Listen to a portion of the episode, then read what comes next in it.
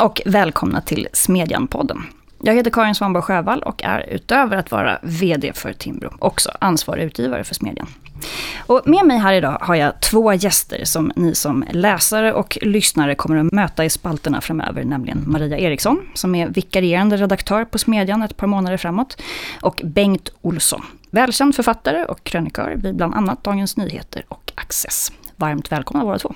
Tack. Tack så mycket. Maria, du har ju varit krönikör på Smedjan ett tag, men det kanske ändå är på plats med en liten introduktion. När vi sågs på ett seminarium före jul så pratade du en hel del om begreppet framtidschock. Vilket ju omedvetet får man säga anknöt rätt bra till den serie som publicerades i Smedjan före årsskiftet. I vad som gick under vignetten Sverige 2050 så skrev ju ett antal personer olika framtidsspaningar som alla landade i mer eller mindre dystopiska skildringar. Är det så att vi lever i någon slags kollektiv framtidschock, tror du? Ja, alltså det här begreppet framtidschock, det kommer ifrån en amerikansk futurolog som heter Alvin Toffler, som skrev en bok som hette just Framtidschock, som kom eh, 1970. Och eh, hans eh, liksom, grundtes är ju att vi befinner oss i en tid, eller redan då, alltså för 50 år sedan, en tid med väldigt snabba förändringar i samhället. Eh, folk eh, byter jobb oftare, man flyttar mer, relationer eh, ändras snabbare och samhället i stort liksom förändras.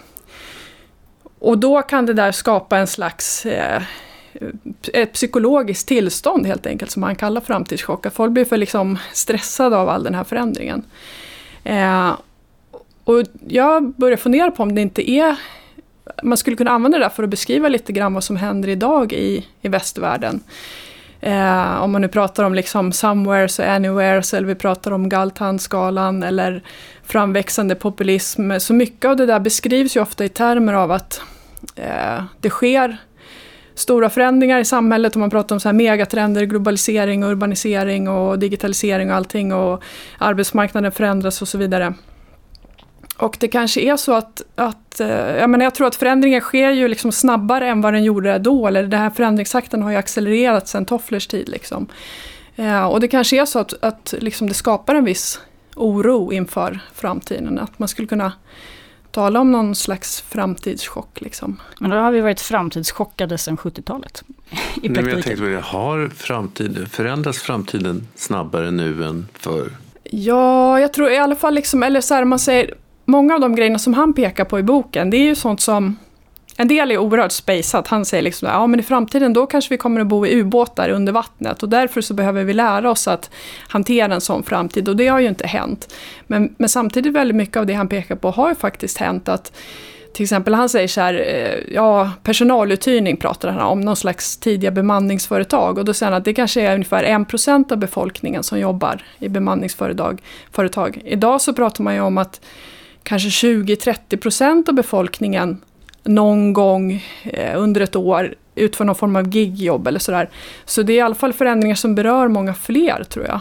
Att, eh, det som var liksom marginalfenomen och lite udda exempel på hans tid har liksom blivit vardag för väldigt många tror jag. Vad fick hans bok för genomslag då när den kom? Alltså var den... Jag vet faktiskt inte, det är en jättebra fråga. Det skulle vara intressant att veta. Men, men det känns ju som, jag, jag skulle kunna tänka mig som sagt mycket av det jag menar, det här med ubåtarna kändes ju, känns ju spejsat idag och så här, ja så blev det inte. Jag kan tänka mig att många av de andra grejerna framstod som väldigt verklighetsfrånvända och märkliga på den tiden. Men med tiden har liksom framtiden hunnit ikapp de här visionerna på något sätt. Och hans, liksom, han har ju två så här huvudrecept för hur vi ska lära oss hantera det här. Det ena är någon slags eh, historiebyar dit man kan åka och liksom uppleva en nära dåtid och känna sig lite bekväm och pusta ut och kanske tillbringa en vecka med att allting är bekvämt och och, ja, som förr. Ja, precis som förr, lugna nerverna liksom. Och det andra är då att, att motsatsen, någon slags framtidsbyar kanske, eller inte vet jag, där man får liksom uppleva ett smakprov på framtiden. Är det inte lite så de liksom politiska alternativen håller på att utkristalliseras nu? Att det finns liksom ett block som är mycket för dåtidsbyar och ett som är mycket ja. för, liksom, nu ja, åker vi alla precis. till månen. Det skulle ju vara kul att jobba i en sån här dåtidsby kan jag känna att, ja. för min del, att så här, jobba så här 1979. Ja, precis. Så kunde jag spela musiken där till exempel. Ja. Det är nästan ett Manchester-Skansen. Det är där jag fastnat. Ja.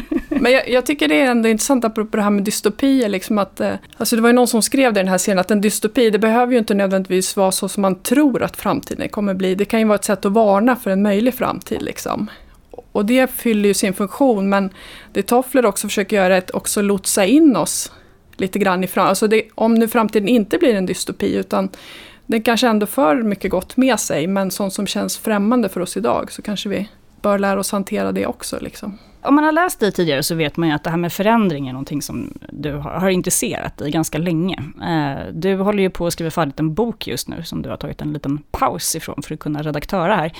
Eh, som anknyter till ett rätt vilt, får man väl ändå säga, projekt där du har levt i och av delningsekonomin. Kan du bara kort berätta någonting om det? Ja, det började, alltså egentligen började det väl 2015 när jag eh, var ganska trött faktiskt på den politiska debatten kan man säga.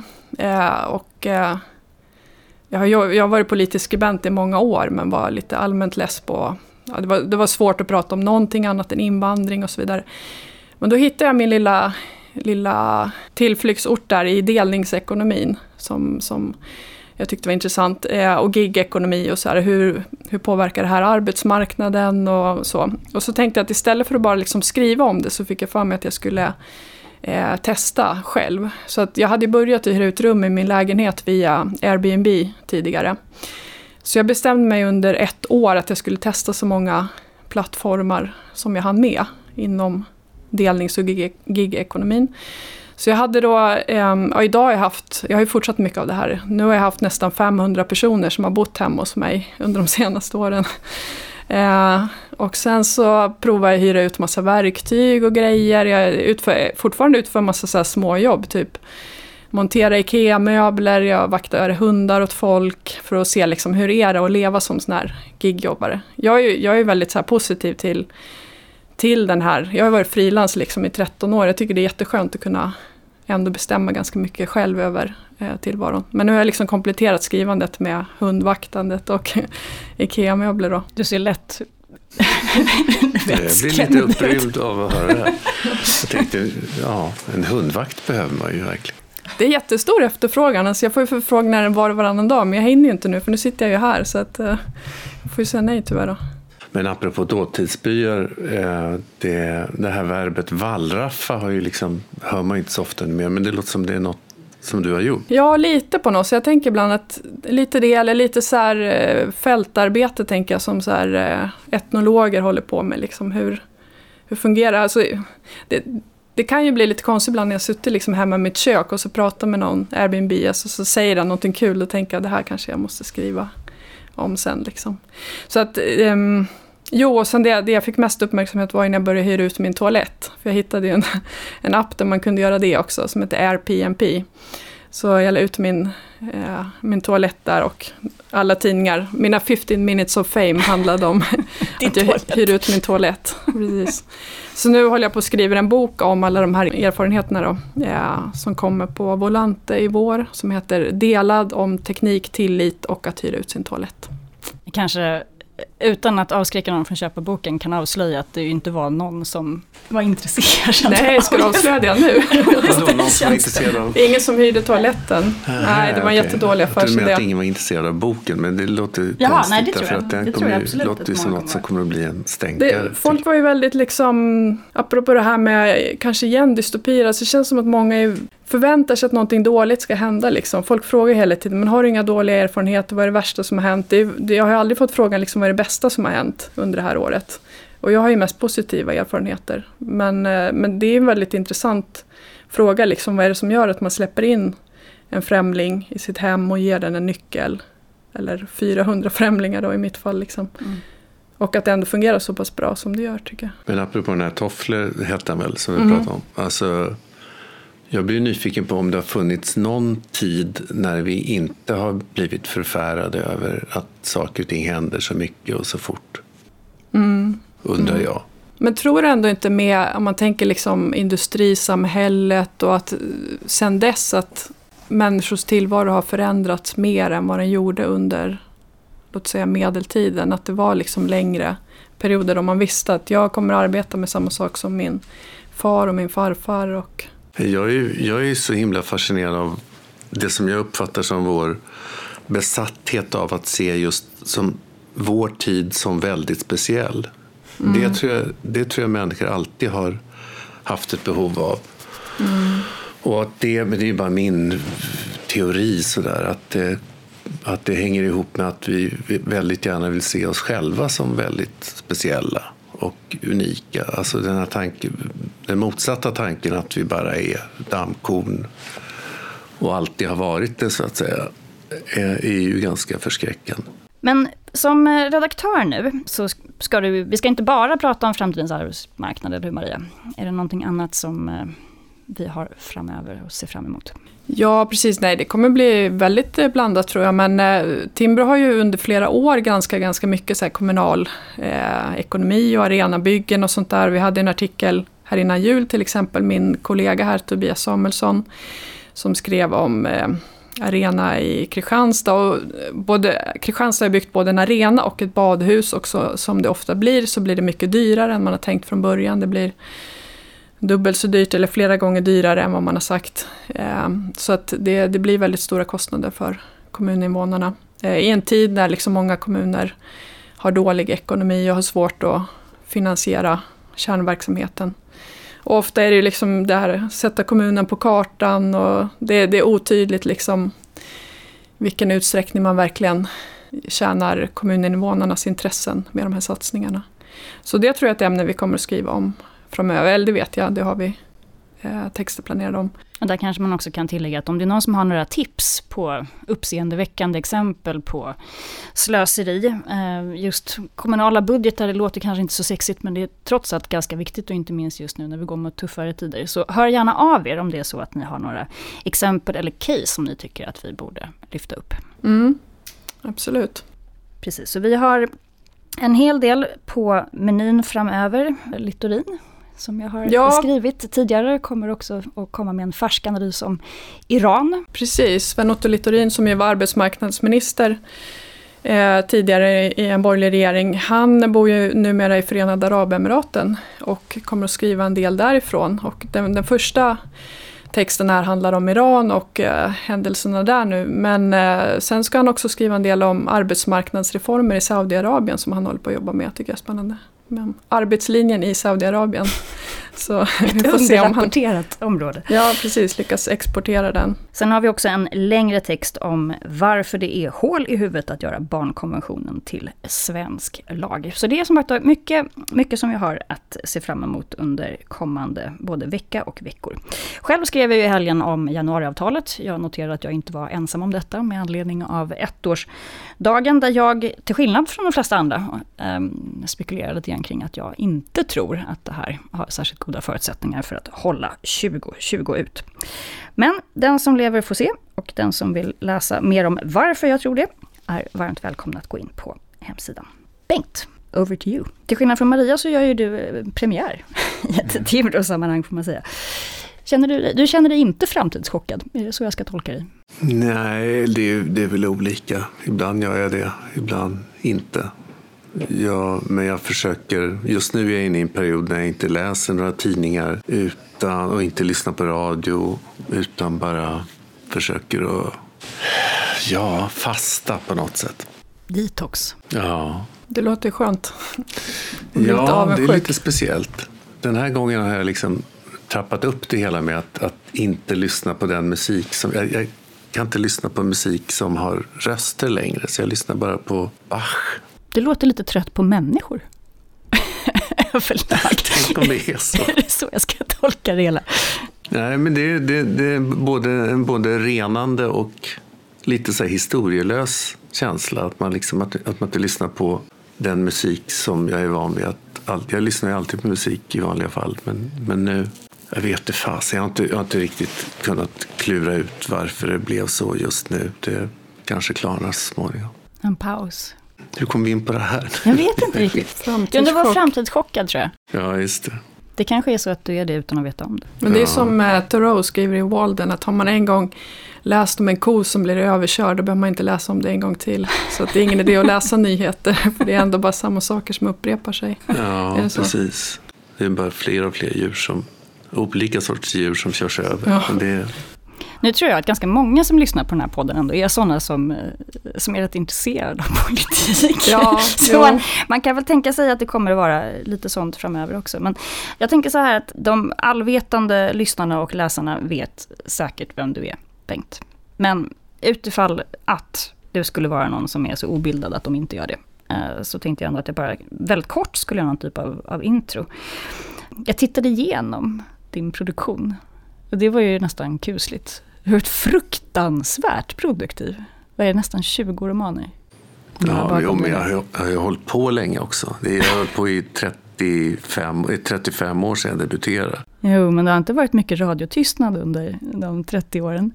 Nej. Jag fick det till nästan 20 romaner, varav en gav dig Augustpriset. Ett tiotal pjäser, åtminstone. Ett filmmanus. Och dessutom, om man har läst dig i DN, så vet man också att du har varit ganska bra på att dra igång, jag vet inte hur många kulturdebatter vid det här laget. Mm. Du har någon förmåga för att vara någon som är trött på människor ändå, att, att liksom hitta ömma punkter. Helt uppenbarligen. Ja, men jag, jag är ju... Jag är ju en vän av att, att komplicera saker och att eh, om, jag, om jag ska hitta någon liksom sådär övergripande mål med allt jag gör så är det väl att på något sätt hur man nu säger det här utan att låta så här storvulen, men att, att, att så här, förstå, förstå exakt hur, eller kartlägga på något sätt exakt hur jäkla komplicerade och sammansatta vi människor är. Och där finns det ju väldigt mycket kvar att göra, tycker jag. Mm. Ehm, och det jag ser fram emot här i Smedjan är väl att, att, att kunna skriva om kultur just på ett väldigt frifräsigt sätt. Mm. Hoppas att vi inte pratat förbi varandra. Nej, nej, absolut inte. Det låter ganska precis som, okay, jag, som jag minns ja. att vi kom överens om det. För då om, vi ändå ska återknyta till den här science fiction-diskussionen som vi hade, men kanske också eh, Eh, den här eh, diskussionen just om, om, om, om politisering av människor och sådär. Du startade ju en sån klassisk eh, debatt 2012, som jag misstänker har att göra med att du tyckte just att det var så ensidigt på kultursidor. Att man, det var inte bara det att man var tvungen att vara vänster, att man liksom inte fick vara någonting annat. Eh, som väckte en massa, en massa motstånd och sådär. Och jag kom att tänka på den debatten för några veckor sedan när jag läste en, en eh, ganska lång artikel i New York Times som handlade om Kina. Och nu får ni hålla i er innan ni blir arga på mig när jag gör den här jämförelsen. Det finns en tanke. Um, den handlade om att intresset för science fiction i Kina håller på att explodera. Är det någon av er som läser science fiction för övrigt? Nej. Nej, jag önskar att jag gjorde det. Men en dag kommer jag börja. Mm. Jag tror det är jätteintressant och viktigt. Jag kan säga, jag är inte själv någon stor fan. Eh, jag visste absolut ingenting om kinesisk science fiction när jag läste den här artikeln. Men där drev de i alla fall tesen att ett skäl till att det här är en kategori som växer så mycket och har att göra med att det förstås är en diktatur. Det är inte möjligt att prata om politik på ett öppet sätt utan att bli utsatt för, för repressalier. Då har science fiction-genren blivit en ventil där man kan prata om saker som inte är, är tillåtet, där man kan komma undan censuren. Och då slog det mig att, att den liksom svenska kulturdebatten är, är, på så många sätt motsatsen. Alltså jag hävdar inte att, att liksom svensk kultursida är en diktatur, det vore fånigt. Men däremot att det är liksom motsatsen i meningen att det är så svårt att hitta en kultursida som faktiskt skriver bara om kultur. Och det var väl också lite där vi, mm. vi började den här diskussionen kring att där, vart hittar man de här utrymmena där man kan prata om kultur utan att få en pekpinne uppkörd i näsan. Eller, um, eller att det liksom ständigt läggs metaanalyser på olika saker. Lär på lär, liksom. finns, det, mm. finns det ett utrymme för det? Alltså när vi pratar om Kina så kommer jag att tänka på något som jag inte kan få ur skallen. Alltså jag, jag, en kvinna jag känner, en svensk-kinesisk kvinna som hon har bott i Sverige i 20-30 år gift med en svensk man. Och hon ordnar väldigt mycket så här kulturutbyten. Alltså att hon, så här, små resor för svenska författare. Hon, jag åkte med henne till Israel och, eh, tillsammans med två andra författare. Och, och, och, under någon promenad som hon och jag tog på Långholmen så berättade hon att hon hade just haft eh, några kinesiska poeter på besök här i Sverige. Och då sa hon så här att det är så himla märkligt, sa hon, att när jag träffar kinesiska intellektuella, så de kommer ju från en diktatur, men jag vet aldrig riktigt vad de ska säga. De kan säga precis vad fasen som helst. Alltså, så att det är ju, man får ju hålla i sig under så här paneldiskussioner därför att de är så oförutsägbara. Men med svenska intellektuella är det nästan tvärtom, sa hon. Att de, eh, de känns så väldigt i sitt, i sitt uppträdande och i sin, i sin eh, liksom, bristande eh, liksom, benägenhet att låta tanken flyga fritt så, så uppträder de som om de kom från världens mest inpiskade diktatur, sa hon. Och hon, det intressanta med det är ju att det här är ju liksom, det är ingen sån här eh, åsiktskorridorslarmare, den här kvinnan, den svensk-kinesiska kvinnan, utan det är så här, som jag uppfattar en, en liksom vänster tant, så att säga. Men att hon, att hon eh, den där iakttagelsen hon gjorde tycker jag är så himla intressant. Men om man jämför då med, med din, din beramade tresidors artikel om där många utgick från att du liksom kom ut då som höger. Tycker du att har det blivit mera det kanske du inte är för övrigt. Jag ska inte lägga ord i munnen på dig. Men, jo, det är ja. men eh, har, det, har det skett någon förändring sedan 2012? Är det mer pluralism nu? Det har ju liksom ändå tillkommit en del nya kanaler och sådär. Eller är det på samma sätt? Eller har det blivit värre? Eller vad tycker du? Både och tycker jag. Jag minns när det var, så, när det var som värst, alltså upprördheten kring den här artikeln som jag skrev. Eh, lustigt att säga att det var 2012, för jag kom på, jag har själv glömt hur länge sedan det var. Horace Engdahl skrev ju någonstans att han önskade att det fanns ett museum över så gamla kulturdebatter. Det är något väldigt vemodigt som kommer över en när man tänker på Det var en historieby med ta upp gamla debatter. Ja. Kulturdebatternas Nej, historia. Men alltså, när, det var så, när det var som värst och, och jag blev, var lite så missmodig så, så pratade jag med en, en kompis som sa att ja, nej, men, liksom, eh, tappa inte sugen eller jag menar så här är det, det, det du säger det här och du, det, det är fler och fler som kommer att säga samma sak och det kommer att bli lättare, förutspådde han. Och det tycker jag på sätt och vis det har varit, att det har blivit, att man är jag har ju... jag tycker på sätt och vis har det blivit lättare eh, och att det är inte lika utmejslande eh, att, att, att företräda högeråsikter, liberala åsikter som, som då. Det jag kände då, eller om man hade så typ Lars Gustafsson i, någorlunda färskt minne så var det ju jävligt uh, olustigt att man så att säga om man säger att man har borgerliga åsikter eller röstar på ett borgerligt parti, att, att, att, att det då konstituerar hela ens väsen. Att man inte kan plocka svamp, utan man plockar liksom högersvamp. eller att man... Förstår du vad jag menar? Det, mm. det, Medan om man däremot har vänsteråsikter så, så får man vara väldigt mycket annat också därför att det är så eh, comme il faut. Liksom. Jag får erkänna att jag, det, man kan kanske inte kalla det för fusk, men det kändes nästan som fusk att när jag, när jag började googla, för jag var så nyfiken på att inte bara läsa din gamla artikel igen, utan att på läsa svaren på den. För jag mindes det som att det var en, liksom en kanonad från, från olika håll. Eh, och alla var väldigt upprörda att det dels fanns lite likheter med, med Greta Thurfjells eh, artikel för något år sedan, där hon frågade ifall man fick vara privatkonservativ, även om man hade vänsteråsikter, som ju också ledde till samma sak. Och då hittade jag en mycket praktisk sammanfattning.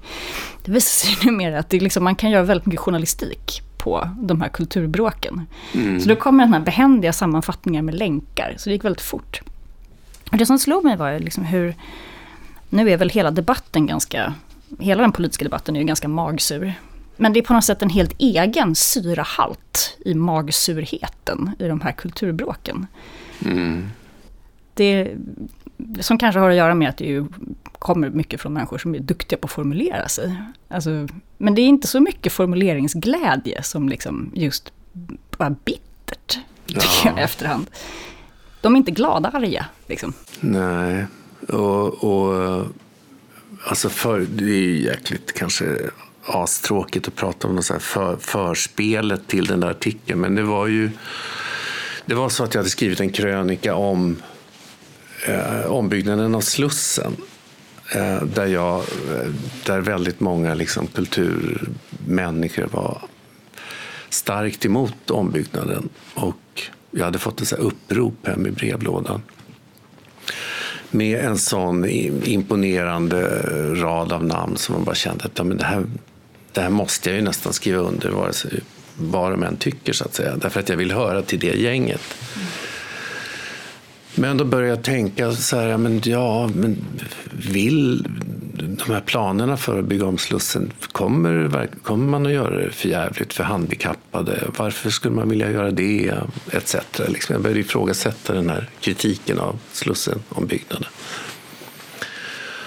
Och så skrev jag en krönika om det och, fick, och så fick jag några sådana här syrahaltiga då svar med, med det gamla vanliga, höll jag på att säga. Du vet, medvetna missuppfattningar och liksom eh, rycka ut en, en bisats och uh, ur sitt sammanhang. Alla, alla, alla de här fulknepen som vi kan i sömnen eh, efter några år i det här yrket. Liksom.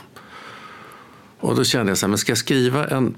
Ska jag rycka ut bisatser ur deras texter, ur angriparnas texter och och, och gå in i de här kritade dansstegen? Eller, eller ska jag göra något annat? Ska, ska jag skriva en artikel om, om hela skiten, så att säga?